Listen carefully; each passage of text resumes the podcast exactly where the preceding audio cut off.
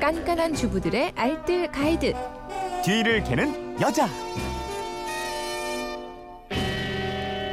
예, 가뜩이나 불쾌해질 수도 없고 그런데 집안일은 계속 쌓여만 가죠. 예, 살림을 보다 빨리 쉽게 할 수 있는 요령 알려드리겠습니다. 뒤를 캐는 여자. 일요일에는 일주일 총정리편으로 꾸며드리고 있는데요. 오늘도 정리의 여왕 곽지연 리포터와 함께합니다. 어서 오세요. 네, 안녕하세요. 하나하나 살펴보죠. 네. 월요일에는 광복절이라 뒤를 캐는 여자가 하루 쉬었고 네. 예, 화요일에는 우유병 냄새 없이 깨끗하게 세척하는 방법 이거 알아봤고요. 우유병 냄새는 일반 설거지로는 잘 제거되지 않거든요. 네. 먼저 우유를 다 마셨다면 바로 물로 헹궈 주세요. 그리고 우유병 안에 이제 물을 조금 넣고 주방 세제 아주 한 방울 정도만 아주 조금만 넣고요. 베이킹 소다를 한 스푼 넣어서 막 흔듭니다. 거품이 막 생길 때까지 계속 흔들어 준 다음에 내용물 버리고요. 우유병 안에 거품 완전히 없어질 때까지 충분히 헹궈 주세요. 네. 근데 그래도 냄새가 조금 남아 있다면 여기다가 식초를 넣습니다. 음. 식초를 몇 방울 정도 넣고요. 물을 가득 채우고요. 이대로 하룻밤 지나서 깨끗하게 여러 번 물로 헹구고 탁탁 털어서 그늘에서 잘 말려주면 되거든요. 그리고 우유 마신 컵도 이게 냄새가 난다면 여기다가는 쌀뜨물 부어놔도 좋고요. 네. 아니면 식초를 두세 방울 정도 떨어뜨리고 물을 부어서 한 30분 정도 담가둔 다음에 이제 세제로 깨끗하게 설거지해 주시면 냄새가 완전히 사라질 거예요. 가방이나 옷에 우유 흘려서 냄새가 안 없어지면 그때는 이제 베이킹 소다로 해결된다 이랬죠? 네, 맞습니다. 만약에 가방이나 옷에 우유를 흘렸다면 베이킹 소다를 녹인 물에 하루 정도 담갔다가 그리고 나서 이제 중성 세제로 세탁하면 좋고요. 자동차 시트에 우유를 흘렸다면 이것도 냄새 고약하거든요. 네.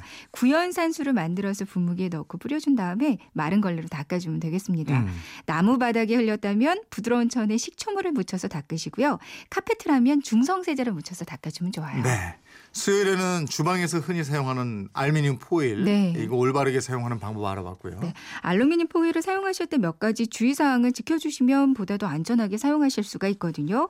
먼저 포일, 먼저 그 포일과 열이 만나면 성분이 쉽게 녹아 나올 수 있습니다. 네.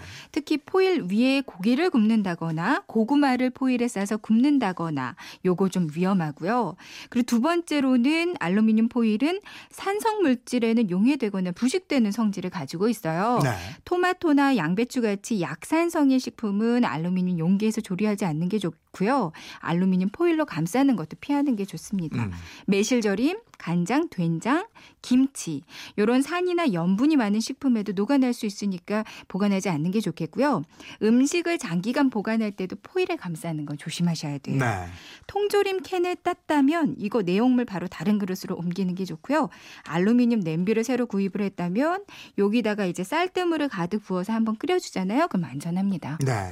알루미늄 포일 사용 시에 광택이 있는 쪽, 또 광택이 없는 쪽 어느 쪽으로 사용해야 되나 이 궁금증도 많이들 문의하셨단 말이에요. 네. 그러니까 포일 제조할 때 그 손상을 막기 위해서 두 장씩 겹쳐서 처리가 된다고 그래요. 그러니까 두 장이 겹쳐진 부분은 광택이 없는 거고요. 겹쳐지지 않은 부분이 이렇게 반짝반짝 광택이 생기게 되는 거라고 합니다. 네. 근데 제조업체에 따르면 성분이나 기능은 뭐 안쪽이나 바깥쪽이나 큰 차이는 없다고 음. 그러네요.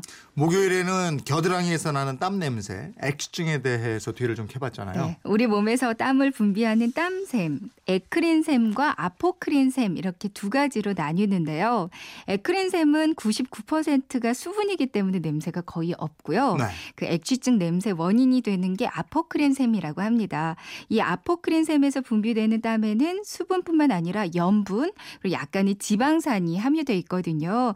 이 지방산이 피지와 오염물질 등과 이렇게 섞이면서 염증을 일으킬 수 있고 냄새도 날 수가 있습니다. 그러니까 무엇보다 평소에 목욕을 좀 자주 하시고요. 항상 건조한 상태를 유지하는 게 좋고요. 음. 땀 흡수가 좋은 면소재 옷을 입고 또 속옷도 자주 갈아입는 게 좋아요.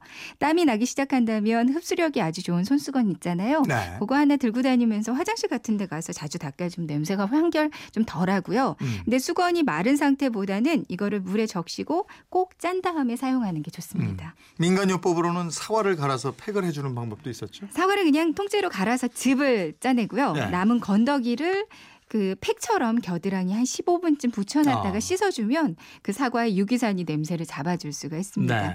천연 데오드란트 만드는 방법도 전혀 어렵지는 않아요. 준비된 병에 소독용 에탄올을 반 정도 붓고요.